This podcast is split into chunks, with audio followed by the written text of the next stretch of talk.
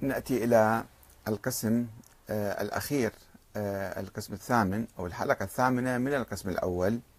الروايات السنية التي يتشبث بها بعض الشيعة في موضوع الهجوم على بيت الزهراء واستخراج الإمام علي وإجباره على بيعة أبي بكر. هاي الأسطورة كيف تألفت وكيف تضخمت وبعدين نجي إلى الأحاديث الشيعية أو الروايات الشيعية. آه، الرواية الأخيرة هذه آه، معروفة بالرواية الشهرستاني عن النظام. آه، الشهرستاني مؤرخ متأخر بالقرن الخامس السادس والنظام في القرن الثالث كان من المعتزلة من أعمدة المعتزلة. نشوف واحد الآن معاصر اسمه محمد الشهرودي.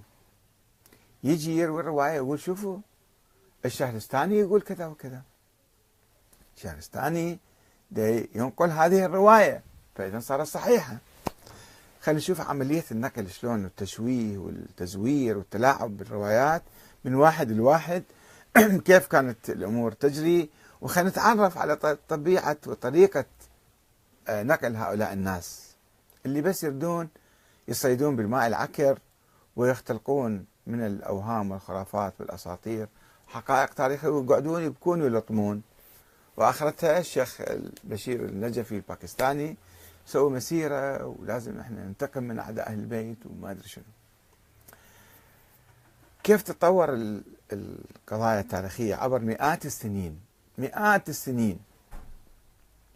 انظروا إلى محمد الشهرودي. كيف يقلب رواية الشهرستاني عن النظام. الأمور تتطور عادة عبر التاريخ.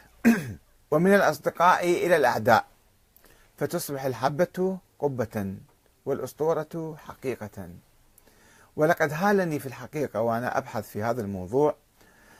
أن أجد كاتبا كمحمد الشهرودي وموجود في الموقع على الإنترنت. كتب محمد الشهرودي كذا تطلع لكم هذا.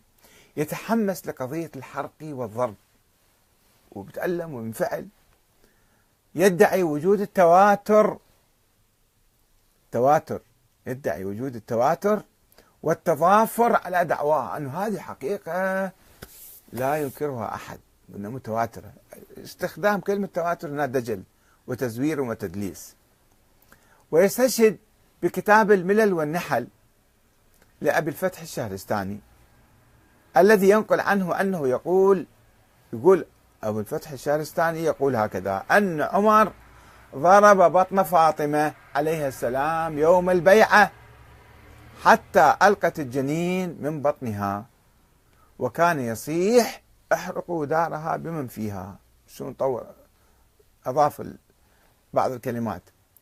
هذا يقول هاي شهرستاني ينقل. بعد خلص هذا معرخ سني بعد ما يحتاج نشكك فيه ولا نشكك في هاي القضية. شوفوا شلون الكذب والدجل والتزوير. وعندما راجعت الكتاب نشوف المصدر ماله شنو يقول هذا؟ نتأكد من الكلام. وعندما رجعت الكتاب متعجبا ومستغربا وجدت الشهرستاني يقذف إبراهيم بن سيار النظام المعتزلي بهذه التهمة الشنيعة. يقذفه يقول النظام في القرن الثالث كان يقول كذا وكذا. مو هو دي يقول. مو الشهرستاني دي يأكد الخبر هذا. دي يتهم النظام أن أنه كان يقول بكذا وكذا. لا أنه هو من يقول بها. بعد أن يتهمه أيضا بالرفض. النظام كان معتزلي يقول لا هذا مرافضي وكان يقول كذا وكذا. ويعدد مثالبه